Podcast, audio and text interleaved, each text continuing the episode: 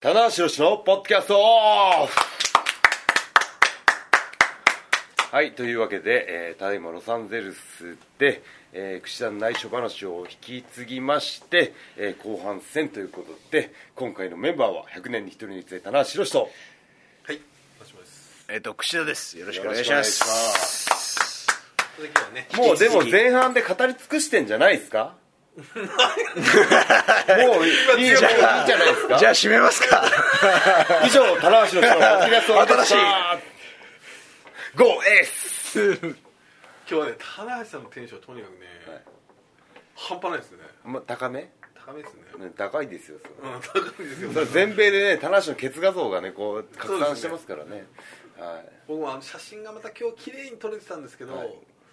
オフィシャルが結使う構かどうかっていう1分半ぐらい悩んでうーん隠してるやつでオフィしシャルをやめたんですねたやっぱりもう丸々はちょっとこれ、えー、そうなんですかなるほまあ一応どここ僕もね隠ちしてょっとコンプライアンスと思ったんですけどね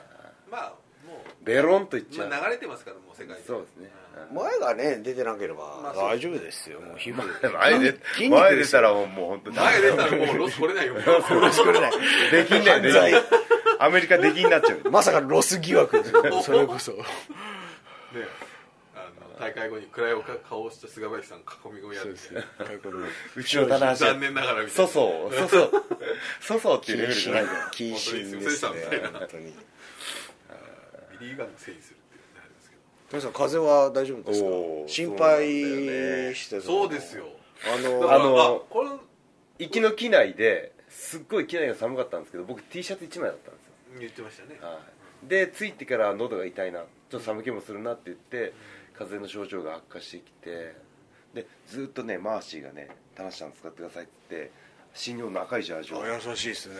マーシーのジャージに棚橋衆そうですねそれをもっとさ先に言うとあれ初日ですよねあそうでのすアイホップ行ったがはいアイホップ一緒に行ってのアイホップ一緒にしん行どい中きましょうっつってで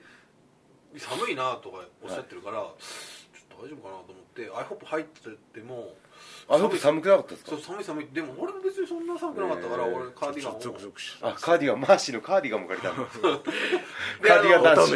子女あのまとめー、僕と田無さん、まあ、誕生日も一緒なんですけど、はいあの服のサイズも実は一緒っていそううそうあのええ方向性は全く両方いけ違うる意味で違う意意味で外一と番マーシー着れるっていうね違う意味で僕ら着れるんですよだからそれを知ってたからあ仲良じしゃやなあ田無さんこれ着れますよっつってえ 優しくないマーシー優しいですねねで翌日もう動けなくなっちゃったうそうだね動けなくなってたんですあかの動けなくはなってないですけどもう熱明らかに熱っぽくて旅先でそれやると辛いっすよねしかも翌日タイトルま翌々日タイトルそうマッでチすかねだから会見もあったんですけど、でまあなんとか気力で乗り切って、で夜のファンイベントツアーのイベントは先に、あのとりあえず挨拶して写真だけ撮らし撮っていただいて先に早引きするというそれからまあ櫛田選手もいたいましたね海野さんもう本当にしんどそうでかわいそうだったんで後部座席でずっと倒れててそうではちょっと鼻水出しなが鼻ら水そうカピカピになっててすごいそう首とかわいそうよだれと鼻水僕そ僕がその1週間前ぐらいに風邪ひいててですね、あのー本当そういう状態でボストン行ってですね帰ってきたりとかして本当旅先だとなんか食べたいもんも食べれない、うんあー消化のいいものとか例えば日本だとうどんとかそばとかうん手に入るけど、こっちだと本当にパンとかしかないからコンビパンニ行かってベーもグルかっていうね風邪の時きついですよね喉痛い時にでも僕はあの本当に嬉しかったのは風邪をひひいて体調が悪いってみんながこう、うんうんゆあの知ってくれた後に、全員が全員風邪薬とかうんあビータミン剤とか 片端からみんなそうですあのこっちの風邪はやっぱこっちの薬じゃないと効かないからって言ってあ三沢先生に抗生物質はもらったんですけどあらゆる種類の6種類ぐらいあの風邪薬が集まって全部飲みましマジっすかぼ僕らはそれを聞いて逆に危なくねえかっていう危なたいもうでもですよタイトルマッチに間に合わせな間に合わせないといけないっていう使命感があるから何でも、はいとにかく聞く聞きそうだったらきそうなやつは全部飲んでまあでもまだ鼻声なんですけどねそうですよね、はいでもまあもう今大丈夫なんですだからまあもうだもう大丈夫僕あの試合試合経過5分ぐらいで治りましたさすがですロン毛がお治ったみおたいななんかなんかおなんか体軽いなヘッドロックしながらお治ったみたいなそれ対戦相手に映ってるだけなんじゃな いかといういや俺ビリー・ガンにはビリー・ガンに映ってるだけなんじゃないか説はありますすけどねそうですでいやーなんかちょっとびっくりしましいたやでもねやっぱりねこれはね本当に旅の殺人師がいる前ではやっぱ恥ずかしいんですよね、やっぱり移動中寒いっていうのはもう、あらたかじめ頭入れとかないとい飛けない、行機の中機寒内いはっねてのを言おうかなとちょっと思ってたいやあれ経験上はあるんですけど空港会社によってまた違うんだよね、はいはいうんあれ寒かったですね寒こかったこのとこ寒くて僕だからすぐ着替えるですねあ長ったズかいやボつンにとパーカーからパーカー体に楽なやつね、はい着に入った瞬間にでも太陽さんあの毛布はあってるそうですブランケットはずっと羽織ってたんですけどそれでも寒くて、うん薄いですからね飛行機まあああのれはその機内で寝ないっていうのもよくないかも免疫が下がるのかもしれないですねああ僕基本的に一睡もしてないんでそうですよねはで僕は逆に棚橋さんにその前時差ボケがひどかったんで、い、や寝なければいいんですよい、はって言ってそれを結構忠実に守って結構今 い、でも結構力技ですけどねそうですね朝着いて夜まで起きてて寝て朝起きるっていうアジャストの仕方だから、はいはいうんだからじゃあちょっと残りますねやっぱり、はい今日僕いやでも昼間そそれは旅の達人はどうやって調整するの僕も同じです全く寝ないですあ全く寝ずに寝ずにだから着いた日翌日は何もしないと決めるってあいうーじゃあそれで体内時計をねはいこう強引に変えてあああんたは正解だったんだよかった 半信半疑でやった半信半疑ー僕田中翔介取り入れてたんですけどねはいおーよかったそうですかうん旅の達人が保証してくれたそうですねえでもじゃあそのこの結構きつい何日かのやつもそういうやり方でやってたんですかそうですねだけどだからもう振り返るとやっぱりおかしくなっちゃうよねおかしいですね今もその最中なのかもしれないですけど一番やばかったのはやっぱ物資戦の前あたりが一番やばかったですね、本当にもう目目回回っっちちゃゃっってて帰ってきてはい、で後楽園の日6時半試合開始じゃないですか、でメインだとやっぱ9時ぐらいの試合だと、うん8時半9時はいねで前日夜やっぱ寝れなくて、で朝方寝て起きたら昼の1時ぐらいで、うわーちょっともう道場出発時間が迫ってきてやばいと思ってで慌ててこう洗濯物とかを取り込んでですねコスチューム入れたりとかしてもうバタバタでなんかもう本当に試合以外のことは本当にダメダメですねメールの返信やらえー宅急便の再配達のもうそういうことやってられないんだよもねう気が回んないっていうかん全く無理あと着信があった人への折り返しとかも、あと明日仕事が何時からこういうのありますとかも全然わかわけわかんなくなって、試合前にコスチュームでこの商品の撮影がありますとかメールもあるんですけど、もう会場入った時点でもう試合のことだけ集中し始めるんで、何も考えられない、そういうのありますよやっぱりそういやそのクッシーがその物質戦を終えて控室帰ってきた時に、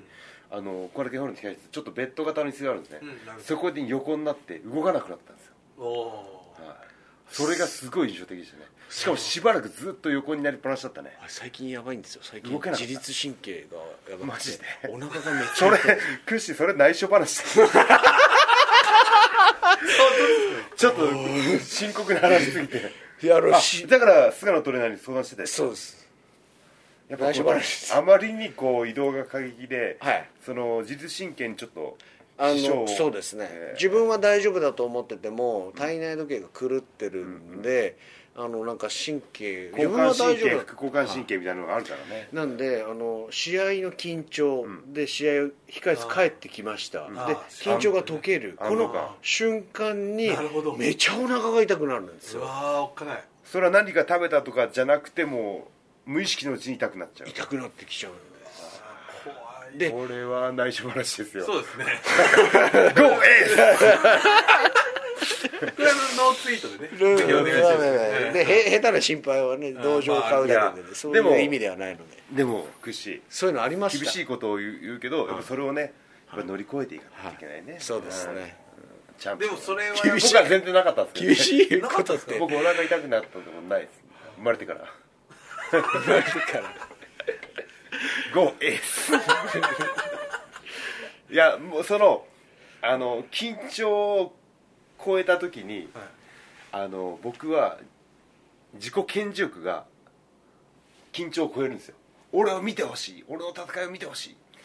早くリングあ立ちたいみたいなところが緊張を超えるんで、あはい、もう出てく瞬間にスイッチオンですねーでもその今串田大将おっしゃった終わった後ってガクンってくるわけじゃないですかはい、いやか観客のあーいなくなった後質に戻った時はどうなんですかあでも興奮状態はあの結構長く続くんでその試合が終わった日夜寝れなかったりするよねそうですねなるほ僕ブロック書いてますけど大体 どブログ書いてるブロック書いてます、はいはいそれでこうちょっとそうねチルアウトじゃないですけど少しあーいやーそれちょっと怖いですねいやーだから壮絶チャンピオン2本やっぱ持ってますんで2本だけのそういう圧がかかってきますんででかつ移動距離っていうのもあるんでこれはでもね本当になんていうんですかねお金で買えないじゃないですかこの経験経験はねでしかも望んでもうんできない経験だなと思ってもう本当に自分がこれを経てうんちょっとやっぱ自分が強くなったいやもう実感ありますもんあのねクッシーここあ数ヶ月でもう段違いにレベル上がってるよ、あー本当に旗から見てそう思うんですよあお世辞じゃ何でもなくあてでしかも今クッシーをジュニアを取り巻く環境がすごいんですよはいはい櫛田がいてもう武士がいたところにヒロムがいてはいはいはいで他のハイフライヤーたちもいてオスプレイいてオスプレイもいてっていうかでまたねあの天ぷらボーイズが海外で活躍してるじゃないですかそうですねこれはね本当にジュニア黄金期また来ますねあーでデスペラード今すげえ足音感じあデそうだスプラードもそうだそうだしそうだ足音を感じてる感じますか感じますね楽しみですねこうこう期待感っていうのは嬉しいですよねあるっていうのは、だから本当に今日のアメリカ大会もそうじゃないですかこれから広がっていくぞ的なこう、シニアブレスのこのワクワク感みたいうな、んこれはやっぱ醍醐味ですよねはいケツ出してよかったですまあ ねそれはそうですけどはいケツ死の覚悟でああなるほこれシリアスですからねそうですねゴーエースちょっと今ねどうしたらいいんだろうって言いますけどいやーでもね本当に選手層の充実っていうのはあの海外の選手含めて新日本に上がってきてる選手はみんなもう本当にある程度の一定のレベルを超えてきてるというか、ね、そうですねそうじゃないと上がれないっていう、はいマットになってきてますね、そうだから今ヤングライオンもどんどんどんどんデビューしてるじゃないですか、あれまた今度またカード君あたりが今カードねもね結チャンスも構らって頑張まっすてしますよねうんで岡北村岡北村八木ってのがいますからねで海野で今度7月のあのライオンズゲートでこれ成田っていうのがデビューするじゃないです僕からあの帰った日にデビュー、はいど帰った日あじゃあそうだもうすぐ明日明後日だ、そうですね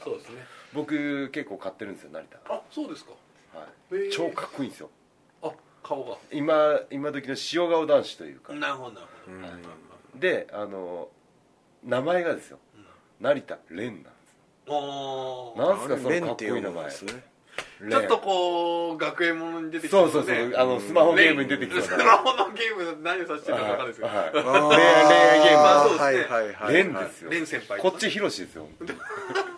広島いいじヒゃないでロすシはダメお父さんしかいないですからねか広島さん何になってましたか本名は雨裕次郎で裕す次郎あ裕次郎裕次郎かっこいいうんだからいろんないろんな裕次郎がいますね、うん大いやで丈夫ですその成田もうね更新はデビューの後だから言いますけどもう青森出身なんですよほうほうす鉛がすごいんですよあいいっすね、はいうんだから、あのそのまま行けよって言ってますねあ大事にしろよとうんそやのっぱ分りその土地の言葉っていうのはその土地に生まれた誇りだと思ってるんでなるほどもう下手に標準語するなよっていうのは思いを持って田る中さんもねやっぱり僕ののちょっと残してるっておっしゃいまえした全然僕標準語であれすよそうでしたっけ 若干ちょっとニュアンスを少し、ええあるみたいそうなですあのヒロムの発音がおかしいってよく言うそうですねあとマーシーのへ発音もおかしいですねはいマーシーみってんなマッシーなんですけど僕もマッシーなんです僕マーシーマーシーマーシマーシーはギク関係なくないですかでも それは言い方じゃないですかただの、ーマーシーって言いたいだけそうですねマーシーとマーシーいや成大事田だはから成そ田のはなんかあの、ちょっといい意味でのなんか変態性みたいなのを感じますよね、うん同情生活の中でなんか聞くところによるとあのーなんかモノマネが得意らしいですあマジで僕らの前ではで見意せ外ないじゃだないね意ですか外だねで結構歴代のやっぱ新日本プロレスのヤングライオンって結構モノマネが上手だという印象があります飲み会の席でね真壁さんも上手だしねああうん小島さんもうまいし、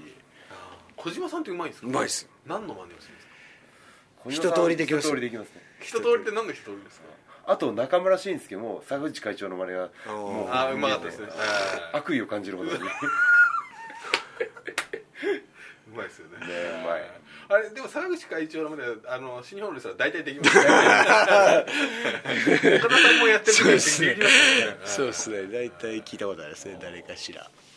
確かにいやこんだけヤングライオンが多い同期とかいう存在がもういすぎていなるんだかのはよくわからないぐらいのすごね持って生まれた才能ですからねそれも一つで岡と北村っていうあの関係もちょっと面白いなと思って、うん絶妙な面白いねやっぱりちょっとこうビジュアル的に SNS 映えするのは北村で北村で、ああまあ、筋肉的にはでもそうですね岡もすごい変態性を持ってるじゃないですか、変態性もねあるし大事じゃないですか、はいそういうところもそうでねすねもともとね声優さんとかね、アニメが好きだだっていうところその辺岡はどう思っているのかというか、岡もねやっぱあそりこのライバル関係もあるし面白いですよねで八木海ので今度出るデビューする成田っていうのは割と正統派なんですうんであーこれなるほどはい、言ったらば正統派路線でいけそうな3人でしかも3人ともいい顔してるんですよそうですねこれねすごい奇跡的な確率なんですよ、ね、はい、で 一方ね北村とか岡と かまあ北村選手北村はねかいい顔してままあすいいけどかもねしれないですけどただちょっと体がちょっとねすごすぎてあれはねヤングライオンではね反則ですよそうですよねそうですねえー僕はあの引退を決意しましたからね筋肉担当 の新日本プロ早レスいっすね筋肉担当を1若干あの5 6年やってきたんですけどあー北村が来た瞬間に「うんかなわん」って言ってね若干こう筋肉マニアがこうね北村さんに流れてるんじゃないかっていう説あるなんかハッシュタグがあるらしいんですよ北村系女子っていう、あ見たことあるはい、北村推しの女子は北村系女北子村推しの女子がもういるんですかはい、でおかおかを推してる女子はおか女っていうらしいです岡城は会いたいですね岡城ちょっと岡城さんには会いたいですねぜひ岡城大丈夫です岡か城ねあと喜ぶ八木は八木ガールだったような気がしますヤギガールもういるんですかヤギガールとかなん今のねヤングライオン恵まれてますね本目当割にれねたっすねすごい川です戸ねガールはいないですかね川女系女子川女川女 川女ってなんかあのねえ隣町の高校みたいななんかあの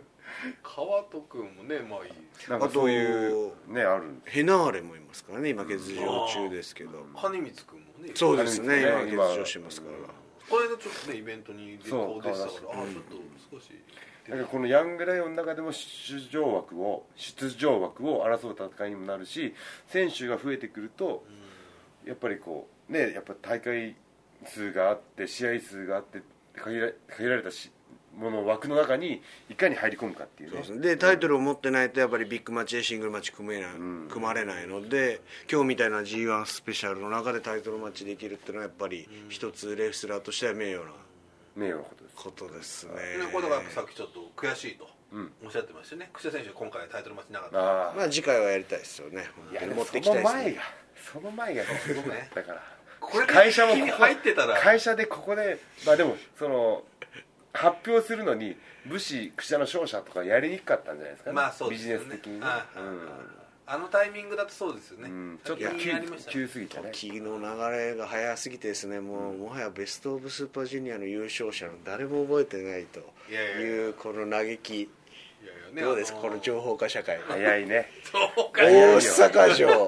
大阪城もちょっと大阪前ちょっだとちょっと古臭いねちょっとええじゃあスーパージュニアだと思ってる古じ臭ゃいんってなんだいけやど大阪城ホールのあの櫛田対広夢僕今までの中で一番好きですあ僕ほらもいいとあ思うりがとうございますもうフィニッシュがもう櫛田のこのベルトに対する思いとか櫛あのヒロミに対する思いとかがこっからこうのあのクッっていうねあーっていうのが手首ですね全部出てていやだからねそれを言うとねあの櫛田選手の試合と大阪城の田橋さんの試合はなんかね似てる感じがあるシンクロしましたかそうだからそのでこれとあと田橋さんはもうテキサステキサスでグうんワーっていう、あそこでみんなうわーって見るっていうのがこうなんかで2人ともこうなんかやっぱまあロスインゴにこうねずーっとこうもうなんそうかなんでねもう断るごとに櫛沢しちゃう ゃ棚橋の内緒話あ始まっちゃったもういや彼らの攻撃が本当にねあのあクシクッシーとは本当にあのあの建前抜きで本音で喋るんですけどベビーフェイスが、いやせベビーフェイス本体が生きにくい時代になったねっていう話をよくしててあーまあそうですやっぱこう対戦相手のロスイングだったりバレットクラブが大声援じゃないですか、人気があるわけじゃないですかもう本体こっち側の存在価値がなくなっちゃってるんですよね、うん、もう本当にあの悪いことして声援が集まるんだったらこっちいらないじゃんってなるんですようんねそうですね、うんででもあのそこはすごく大事なとこなんじゃないかな僕らは守りたいなと思っててもその方法論が見つからなかったですね、うんそのうん人気のあるヒールに対抗するうんハウトゥーがなかったんですけど、そこに現れたのが田口ジャパンだった田んで口すよジャねパン田口監督のもう救世主だったんですよなるほどなるだほから選手だったですね俺僕らがやることにリアクションがあんまり薄かったんです薄かったですねでも田口監督が現れてそうですねそのなんだろうコミカルじゃないですけど、うんその人気のあるヒールに対抗する術をど彼はそう持でっすてねたんですよはいはいはい確かに確かうにんそれは乗っかるしかないなってそうですねそうですねあの田口さんが投げるこう球種というかですね、すなんていうんですかねやっぱ僕らでは投げれない投げれない球の種類ですよねそもそも玉なのかっていうね話があるぐらいのうんあの野球かなのかサッカーなのなかってんかいうよくわからないわかんないですあえて曖昧にしてやるっていうねうんうんそうですいやーでもね本当にこのタイミングで田口監督がこんなにバーッとね突き抜けるとは思わなかったです今日もリコシェと、リコシェが言ってましたね監督をタッグパートナーにタッグパートナーファンキーなんだっけフライトファンキーフューチャーああフライトじゃないですかファンキーフライあファンキーファンキーフライトってさファンキーフューチャーってフューチャーフライトとうファンキーウェポン買ったりしてなるほどねファンキーフューチャーにする人ん、ちゃんとね田口ジャパンのジャージ着て、うんはいうんそうですよ一回あれですよ前も話しましたけれども、名古屋国際会議場で、第2試合で、えードラゴンリーああそうですねリコシェ、ジュース・ロビンソン組対ロス・インゴだったんですけど、監督がいない中でも田口ジャパンがもう機能してたんですよああ 監督セミで監督公式戦だったんですよあ 普通にこれやってるんですよ みんな田口ジャパンのジャージ着て監督の遺伝子 が遺伝子が全員外国人ですよそれすごいよねすごくないですか影響力あたるメンやバんーでもう一回出てくるえメンバーはドラゴンリードラゴンリージュースリコシェあリコシェ国あー境越えまくってるそうそうそう全員違うそうなんだ言葉はいらないみたいな肌の色も違うしすごい救世主多いですそこはまあねだからそういう意味ではそれもそれも大きかったっていうのもあるしそうですねねやっでぱプラス本当俺ら救われましたようんだから僕はタイトルマッチとかシンメインでねあのシングルマッチとか組まれない状態の中で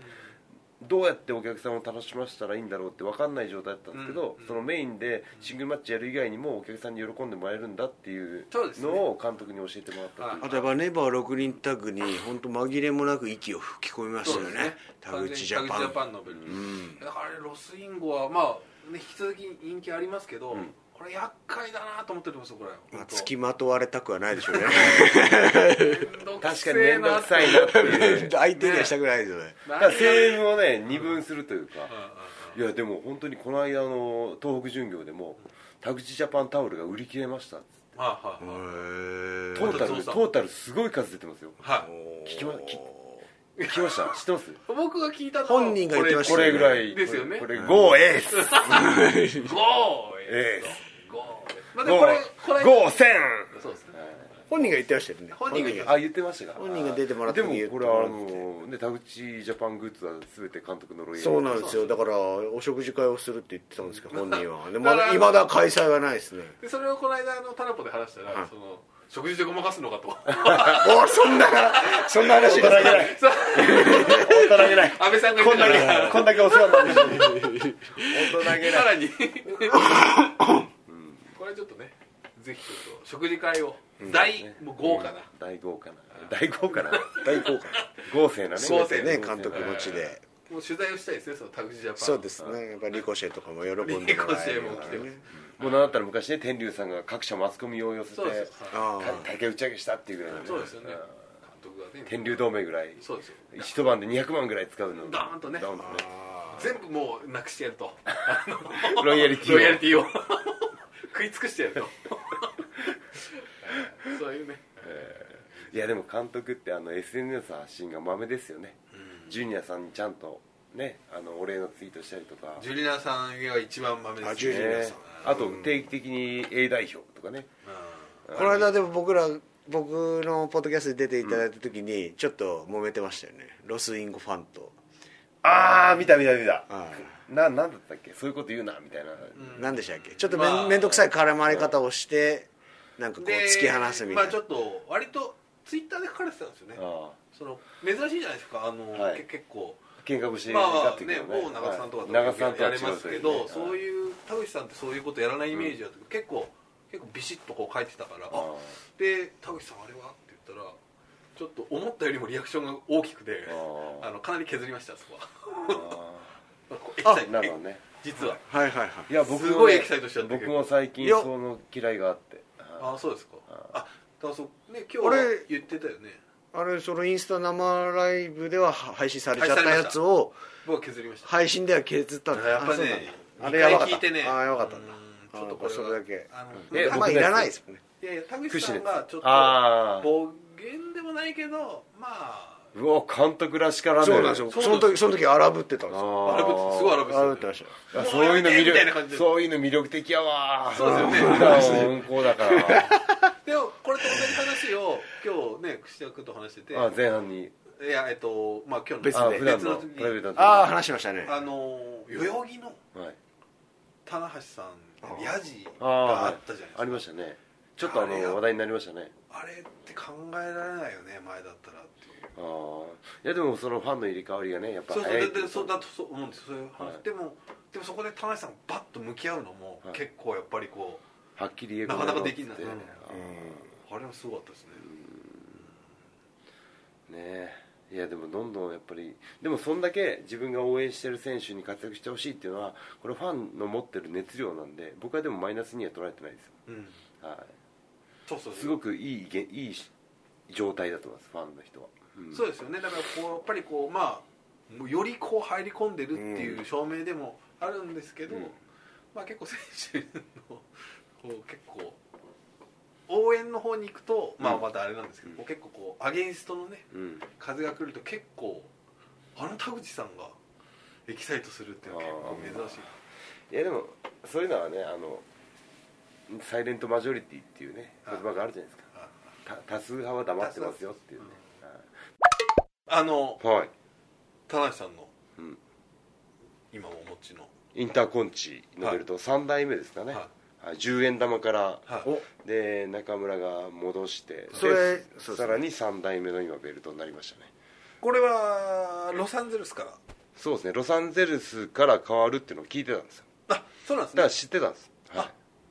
大阪城ホール大会終わって、で僕チャンピオンになって、でまあボロボロだったじゃないですかでさすがに会社が、うんあのもう直してたみたいでなるほどオーダーしてたみたいであはいどう転ぶにせよもあうもうあのベルトは使わない、これはもうひどいと、うん、うんあまりにでもうベルトはは変わるって分かってたんですけどそのあまりに無残じゃないですかまあそうですねあのインターコンチョベルト、はいはいはだからあのちゃんとホームセンター行ってはい素晴らしいですねホームセンター行って金属磨き何種類かと、えー金属用接着剤で白い革用のオールマイティのペンキを雑巾革手ぶあのビニール手袋とかを買ってきてまあ総額1万円ぐらいなんですけど自腹ですよそこそこします えーそこそこし自ます腹ですけどまあまあまあ声をそんな大にして言うことじゃないんですけどレシちーゃトんもらっちたゃんんですちゃんレシートは取ってますそ うですね会社で落ちるかなとはいはいはいそれは落ちるかいなやいやもういやいやこれは俺の思いなんですそうですねベルトにに対してこのままね変わるにしてもなるほどボロボロのまま封印されよるよりりもじゃあ強い優しい気持ちってことですね変わるの分かってて直したわけですから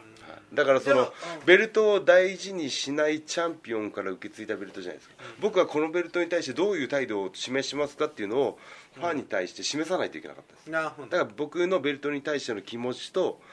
態度っていうのを修復することによって伝わればいいなと思ったんですよなるほどはいやあれは本当感動しました、あええ白いなーと思ってねい、いやもう本当にすっごい綺麗にできて綺麗だなと思ってね、うんこんなにできたなと思って、はいいはい、血のパンが一個おじゃんになりま したけど僕の気に入ってる緑の血のパンがろんな被害がねじゃああの田中さんが作り直したベルトってのはもう日の目に見ないおことあれはどこに会ある会社保管管理になると思います田橋家にあったりしないですかこまあ置いていいんだったら置きますけどね、はいじゃあ一番いいこうとかいいっすねテレビの上側に置きます でもファンの人は見たいですよね田中さんが直したベルトうあをあまだなんかのーまあイイベベンントトとのかねとかで近くで見れるようになんかあと今度ねあの海の家とかもなんかみたいですからねあへーまあちょっと海辺だけにちょっとねあれが白がよりなんか剥がれてきてる潮風に 潮潮風風に錆びるわ剥がれるわ非常に強力だったみたいな またゼロスタートみたいないやでもあの今回ねそのインターコンチョベルトは新しくなったじゃないですかああ別にあのまま使うとは俺言ってないですからねおおほうということ独自色出してきますよはああれをまたはいあれをまた買いますあれをまた変えるはい壊していいうん直していいんだったらうんデコっていいでしょあ新しいベルトにオリジナリティを加えていきますデゴりますかあじゃあ誰もやったことのないことをやることに意義ある面白いパイオニアああコロンブスの卵じゃあちょっと明細ゴーエースいきなり明細から出ったりとかそういう迷彩そういうのないですかあるかもしれカモフラないキラキラおしゃれかああラインストーンとかねはいもうなんだったら大マシンみたいなこんな鎧みたいなやつ下につけるなんもどこ向かってんだとなんなんだベルトじゃないっていうねも う服だったみたいな防具みたいな守備力が上がったみたいなそういうあれは意欲はないベルトベルトをいろいをちょろっデとコりたいみたいないやー例えば光るとかね真っ暗にしていいビルいるいるもう何人か いるこの間田口監督のトサカ最高だったねだっていいビルの光る部分とあの真田のトサカの部分両方ともねあー1個のアイテムであーダブルミーニングするっていうね、うん、いやでもクッシーはジュニアのシングルのベルトっていうのは唯一無二なんですよなるほど他にあの競争相手いないんですね、うんでもそのヘビーがあってインターコンチがあって今回 US ができてネバーもあってっていうその無差別級っていうかヘビー級の部分は何かこう本なるほ当どに個性がないと埋もれちゃうんですよこれはちょっと勝負ですよねもう本当にネバーもあるわけですから、はしかもここでこのタイミングで G1 っていうこうシャッフルするのがあるとこう色ベルトの色っていうのはなかなかね一回またフラットになるわけじゃないですか、G1 大っていうのはね会なわけでなかなか難しいですよね難しいですねはいだからやっぱりそこにはやっぱり差別化というか僕前に言いましたけどベルトごとに条件を設けるあっていうのが大事なんーこじゃれないか面な白いですね、はいうん挑戦システムをちょっとまた変えるとか、こんなこと考えなくてね本来だったらいいんですけどやっぱりこうねマッチメイクに幅が出るし、いろんなファンがいろんな見方をして楽しめるっていう部分をプラスに捉えていきたいですよね、うんインターコンチネンタルはやっぱり無差別級ではないから基本的にはヘビー級の選手がいてっていうことになりますよねはい、ただその、まあ、僕今日試合後のコメントで言いましたけど、新日本プロレスのトレンドとは真逆を行きたいっていう、はい船頭を多くして船を、ね、山に登るっていうことわざがありますけど、でもいいんじゃないかと、はい、こっち少数派なんで。うんもう今ねこうん過激なというかそれはそっちでやってくれとすごいお客さんがよろあのすごい楽しんでるんでそれはそれでもいいんですけど、そっちばっかりじゃもないぜっていうところを、うんはい、勝負していきます、なるほどはい、そういう意味ではね福島選手もまたそうですねこればっかりじゃやっぱりチャレンジャーに恵まれるっていうのもやっぱチャンピオンとしての資質でもありますもんねこれはなんか敵を作りやすいとか、うんいやでも本当にでもクッシーは少しずつ少しずつブシとの関係性ヒロムとの関係性ねほんで今度デスペラードデスペラードロですとねの関係性、まあ、その前だったらオスプレイリコシェっていうのを全方位的に広げてってるじゃないですかこれはねやっぱチャンピオンの資質なんですようんでそれができてるのはでできてるというかもう一個自分でやり始めてるのがヒロムなんでねそうですねこのこの間のベスト・オブ・ザ・スーパージュニアでこのなんかめくりのはいはいはい、スケッチブックなんかあで、りましたね全部の選手にこう因縁つけてったじゃないですかあれでファンはこの選手とこの選手が戦ったらどうなるんだろうみたいな物語をどあの勝手にねイメージしてくれるんですよね、はい僕ちょっと、まあ、ちょっとした内緒話ですけども、あの今日田中小松とやったんですよね、昨日もやりましたけどあー1日目2日目となんか彼らとやってよりあのヒロムってやっぱすげえなっていうのを感じたっすね、あのやっぱり今年1年というか、えーまあ、海外生活長かった3年間っていう中であってもスッとこうねうん新日本プロレスジュニアこの高いレベルの中に入っていってもう今やねあのトップの一角ですからあのそういう中で話題を振りまき続けているあのなんかねっぬていうぐるみもね、はいあれも一つそうだしダリルねダリル、ちょっとだから田中小松がまだその自分が表現したいものとかまだ全然見えなかったですねだからうん、ちょっと薄味に感じちゃうんだよね、はい癖が弱いというかね、はいで自分のやりたい方向性どういうスタイルでこう殴り込みをかけていくのかこれから新日本プロレス上陸してるのか IWGP を狙うのかどうなのか分かりませんけれどもそういうなんかこういう一つ自分の絶対に他の人に負けないものみたいなのがあまだ見えなまだ模索してる状態なんだなと思うと今年のヒロム去年海外遠征で今年帰ってきたってヒロムの凄さをちょっと感じましたねだからあのヒロム活躍を見てるだろうし田中小松は、まあ、それをプレッシャーと感じてるだろうし、まあ、彼らがいつ帰ってくるか分かりませんけれども、それを楽しみにしつつ、まあ僕は仮にヤングライオンだったとして、先輩、まあ、先に凱旋帰国してるのがヒロムだったらかなり嫌でしょうね、うーんさっき言われたようあに、ーいやでもねヒロムがあそこまで行ったのは、はい帰ってきた時にクッシーがいたからだよまあのそ後頑張り楽園ホールまあ後楽園いや本当にね頑張りましょう褒めるわけじゃないんですけど後楽園ホールでありがとうございます俺とクッシーと組んで内藤博文でいきなりあー僕がリーグあの権利持ってるのに飛び越えて場外にボーンっていったじゃないですかあれが全てなんですよああそこで「なんだこいつは変なやつが来た」っていうもちろんヒロム知らなかったファンもいたのにあれで一気にこうグッとねひ人の目を引きつけたというか年末の後楽園ですねでそれまでずっとやっぱクッシーがチャンピオンとしてこう積み上げてきたものがあったからヒロムがいるわけですこれはねあの手前味噌ですけどあの岡田が現役そうでしすてねる時にはい棚橋がいたからなんですよしかもあの時 V- だから V11 のためがありますから ねはいああ言わなきゃよかったな「ゴーエース! 」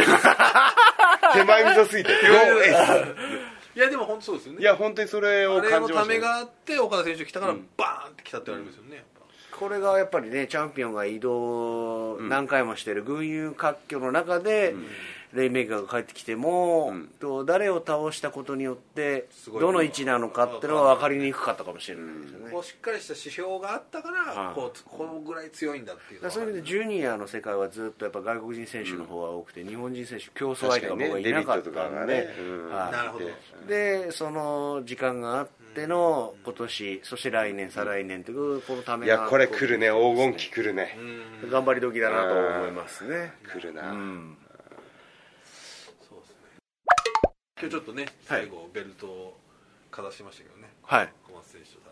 田中選手は言いたかったかまあ両方に言ってきましたよいやでも俺ねクッシーの田中小松に対する思いっていうのはちょっとね知ってるんですよおそうですね結構ね思い入れがあっておーあのきょ去年一昨年かなああのワールドっていう小説を書いたんですようーんあー僕とクッシーが、そうですねはいはいではい主人公が主人公はもちろんクッシークッシーっていうかあの違うんですけどそのレフェリー役の人がないて人なんですけどでもそのメインイベントの設定が田中小松なんですよあーなんか将来のとはいいはういねはいはい東京ドームののメインイベントが田中小松立ってる風景を見せてるっていうか、なるほどうんこれはちょっとねテンプロいやクッシーはね進化は続けてるよ今年に入ってあのバック・トゥ・ザ・フューチャーっていうね新しいの新技も増えたし、そうですねあれでこあのアームロックからアームロックもいけるし避けられたらバック・トゥ・ザ・展開広がりましたねいけるし、えで今封印してるけどミッドナイトもあるし、はいそうですね奥の手になってるんですよミッドナイトえがでねミッドナイトもうできない おいおいちょっと着地地点がもう着曖昧顔面にいっちゃうはい賭けでしかないん危で険すぎる危険すぎる一か八か一か八か相手も自分も危険だっていう諸刃の剣 そうそうそう あでも確かにそれねおっしゃったようにそのみんなやっぱりそのもし大阪城ホールって、あれだけバックスフューチャーあるから、バックスフューチャーで決まるあーカツとするなと思ってたら、んなるほどっていうのはうこ,、んこの2つあるのが強いな、うーんなるそれはやっぱ田無さんのねさっきのはいテキサスそとれですテキサスあここでテキサスなんだっていうのはありますけどほどやっぱ締め技を決め技に必殺技に持ってるっていうのは大きい大きいですよねですねはいうん逆にこうちょっとこう一個ステップを上がる選手はこう締め技開発しがちっていうのはああレスラーとしての吉橋さんなんかもね去年ああーなるあそうか吉橋は惜しいなおまああこの間の試合見れなかったっすあーね鈴木による選手との試合もはしあのもう普通に g 1にエントリーされる選手なんですけど、なんだろうその吉橋の口からどうなっていきたいとかどうあーおっしゃってましたねどういうチャンピオンになりたいとかどういうレスラーになりたいっていうのがビジョンが見せれてないだから今なんとなく応援されてるところに甘んじてるというか、僕さっきのその批判ツイート的なあの話とも重なってくるかもしれないですけど多分なんかビジョンを見せるっていうのって結構こう批判しやすいじゃないですか、うん何言ってんのお前なんか顔じゃないようんというところにちょっと怖がってしまっているあっていうのをーリスクがね、うん、やっぱリスクを取らないうと、んまああの人の心は動かせないと思うんですよね、やっぱりツッコミを入れてるだけっていうのは非常に楽で楽だね、ね揚げ足取ってるだけだね厳しいこと言うと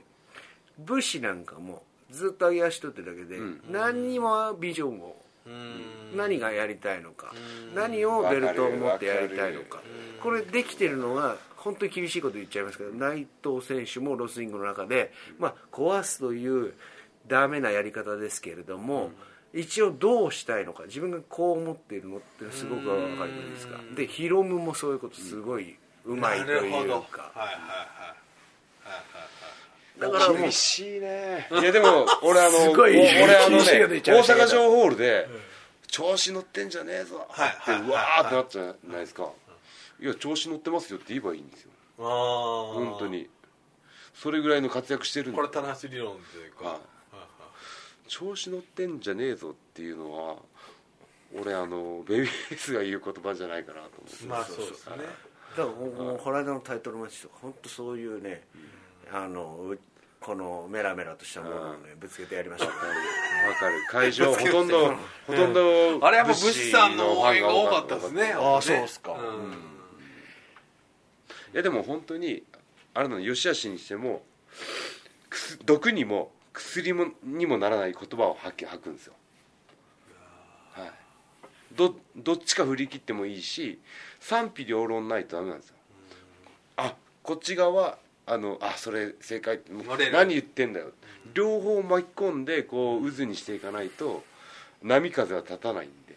いいことだけ言ってもあそれはいいねで終わっちゃうしダメなことを言ってもそれは違うだろうで終わっちゃうしどっちもあるなみたいな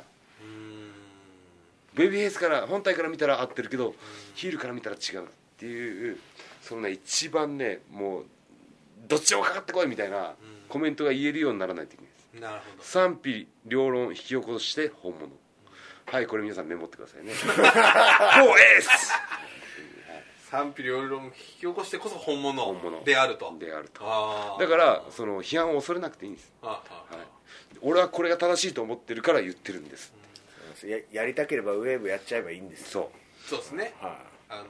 ちょっと強制参加い方そう式ですけどあねんな突っ込みとかうねでもあれをあれをやっそうややったそうかだかららウェーブを知らないファンがいるからこう昔こういうのやってたんだよって言ったらでも将来的に自然発生するかもしんないじゃんそうなんですよ確かにあれをやねご自身でやりたいって言ったけどまあ恐怖心もあるじゃない、うんやってくれなかったらどうしようでもまあやってみようってかけたわけじゃないですか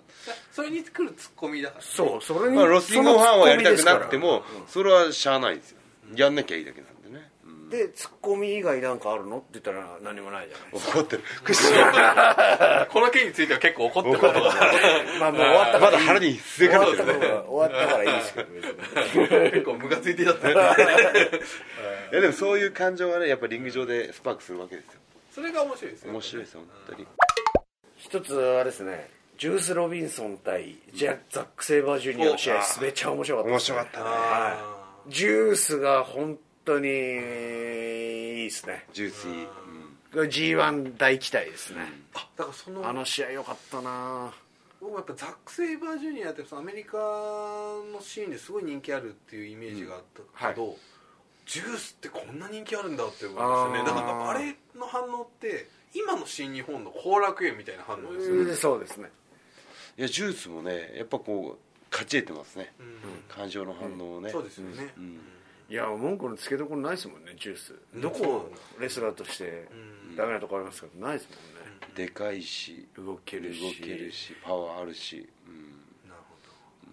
ほどあの試合が良かったなと思いましたでも今日2日目のザック対石井選手もああ面い白かったですねめちゃくちゃ面白かったですねこれやっぱザックねザックかここに来てあそうだ俺ザック開幕だそうですよあ札幌っすかそううわこれーね本人は期待あのめっちゃ気合い入れてくると思いますいやもう本人はねいやーいっぱい棚橋と開幕だよーっみしたいなやったるねー食みたいなってやろうとうんインターコンチかとでもあのバッキバキ俺ジュース戦見たし石井選手あ予習は見たし完璧ですねだいぶハードル上がってるあ逆にあでも、日本のファンの方へのお披露目っていう意味ではまだザック・セイバーうんの顔となそうり、ですねスタイルなりはまだ両紹介国できてないでです後藤ってやっただけだもんね、はいはいうんうん これはでも異色ですよねでもねでもこの間ねちょっと G1 のあれで話したやっぱりそのちょっとなんですか、まあ、グラウンドだったりとか、ああいうプロレス持っっててこいの相手じゃないですか、ね田辺さん本来は好きだけど出すとこは今そんなにないっていう部分で、もうはっきり言って自信なしちょっと田辺さんあ昔取っ開幕がた昔取った絹塚っていうあ本当ですか磨かれてないですよ最近、もう研いでいきます研いでいきます久々に引き出しを俺いきなり田辺さんなんかばガンガンねあのースパーリングやり始めたみたいな大丈夫大丈夫道場で陸海空バランス取れてますね本私当ですか、うん陸海空今話題のね話題ね毎回新日本選手が出るそうとですねあのそっちはいいんですよそうか開幕なんですねそれは楽しみですねでも僕的そにのヘビーでズザックがいるようにジュニアでマーティー・スカルが出たじゃん、はいはいあれもすごいよねいいマーティンも選手だよねいい選手ですねそうだからさっきこの間やったばっかりですねいろんなそのおっしゃってた方向性がいろいろって言うんですけど、マーティスカルってちょっとそのこここっち側って言ったらあれだけどそうですねこっち側ですなそんなに技もやらないですしそうそうそうまあ我々がねです間合い我々が自分の技を大事にしてるというかねそうですスねカルはであの変なこと変な技はい一つもやらないですからあ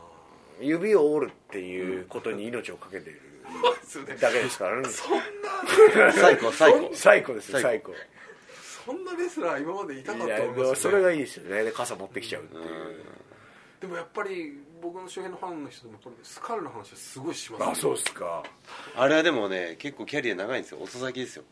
もう30いくつぐらいですかね、いやでも本当にこでこもバリアになってからねあのスタイル自分こう特化したあの変なことしなくなったのも最近ですね、あのあー一時期3年前ぐらいにヨーロッパ行った時に中村さんとシングルマッチはいやりまししたたねその時は結構いろいはろちやゃったもんねめちゃなあーアメリカインディー的な試合でもっといろいろちょっとこう眉を潜める内容だったんです けどあそうですそれでやっぱりねオスプレイよく聞くからオスプレイのねやっぱ空中殺法とか若いフレッシュな才能が目を見張ってシニョンに契約するっていうことになったんですよねだからそこにライバル関係もあったし、だからオスプレイとかがいるからあの逆行ったんですよマーティーはイと思でいかもでしれないそう思いますねで、賢いあのオスプレイ対マーティの試合がすごい試合だったっつってオブザーバーとかに上がってて、うん、5つ星の試合だっつって面白いな本当そプのロイギレリスっスてのオスプレイスカルの3人面白いですよね面白いですね全部違うじゃないですか違いますねでかつイギリスの伝統的なその腕取りだったりっていうのをちゃんとうんちゃんと3人ともそれぞれオスプレイすいごいできるよねできますねあの子ねあの子って言っちあの子ゃったお父さんお父世代あがの子いい子だよって世代が2つぐらい上なんだそうですね 息子的ないやねそんな g 1の注目カードねは棚橋さん絡みであるんですかいやいや開幕かなじゃあザックだねこの流れだとねザックですねそれでもう結構初戦落としがちなんで、で最初スターダススタートダッシュ切れたらいいかなと、えうん札幌すごい売れてるんですよねーうんまあ売れてるかな売れてるんですかあとまあねちょっとあれですけどかつてのライバルが帰ってきますねいぶしこううんおおはいはいはいはい岸田選手にこういう話を聞かれてまあそうまあだいぶ時間経っててその間、結構こう話すようになったというか、あそうですかあのー、い今は話すようになったいろいろ話しますよ、へー昔結構ねバックステージではなんかバチバチしてたもんねそうですかまあ、あのー内緒話内緒 話まあまあ単純にやっぱり倒さなければ僕はトップに上がれないという、絶対にやっぱ噛みつかなきゃいけないかったんで、うん同い年違います1個上ですね一個上キャリアも向こうの上ですねやっぱプリンス・デイビッドイブシコータっている盤石な壁あのーそこにやっそこなぱ噛みついていかないとその時代なかったもんなあーあーそうですよねやっぱそこを蹴破らないとっていう意味では仲良くしてられなかったですねあーその時代なかったなその時クッシーは悔しい思いで全ちょっと損しちゃ然った何にもできなかったですあー全然自分に自信持てなかったし何をやっていいか分からなかったでもそういう時代があるからねですよね上が試行錯誤するわけで今結構話しますよあはうんい雪解けそんな そんなに雪がね積もってたのかっていう のを聞いてますけどいやでもそんなそにう積もってない積もってない結構あの変態な感じじゃないですか変態ですだねから結構僕もあの変態です話が合うんですよあの変態として僕の友達とかも大体同じような系統が多いってうんあ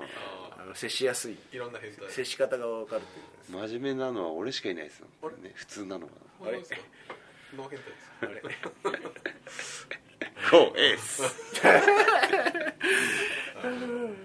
もう結構いい時間になったんそうですねそろそろもう結構行ってますねロサンゼルスの夜も更けてきましたね老受けけててききましたね2 2時40分わーお明日7時半出発そうですねじゃあちょっと最後総括をしてちょっと終わりましょうロロソさんええロサンゼルス楽しかったです楽しかったです本当にロサンゼルスで僕試合したことがなくて初めてはいえ初めてだったんですごく、あのーお客さんがバーローエチのファンとも違ってんて、うんうん新鮮でしたね、ーええそうニュージャパンを見に来てくれたね嬉しかったですね、ええ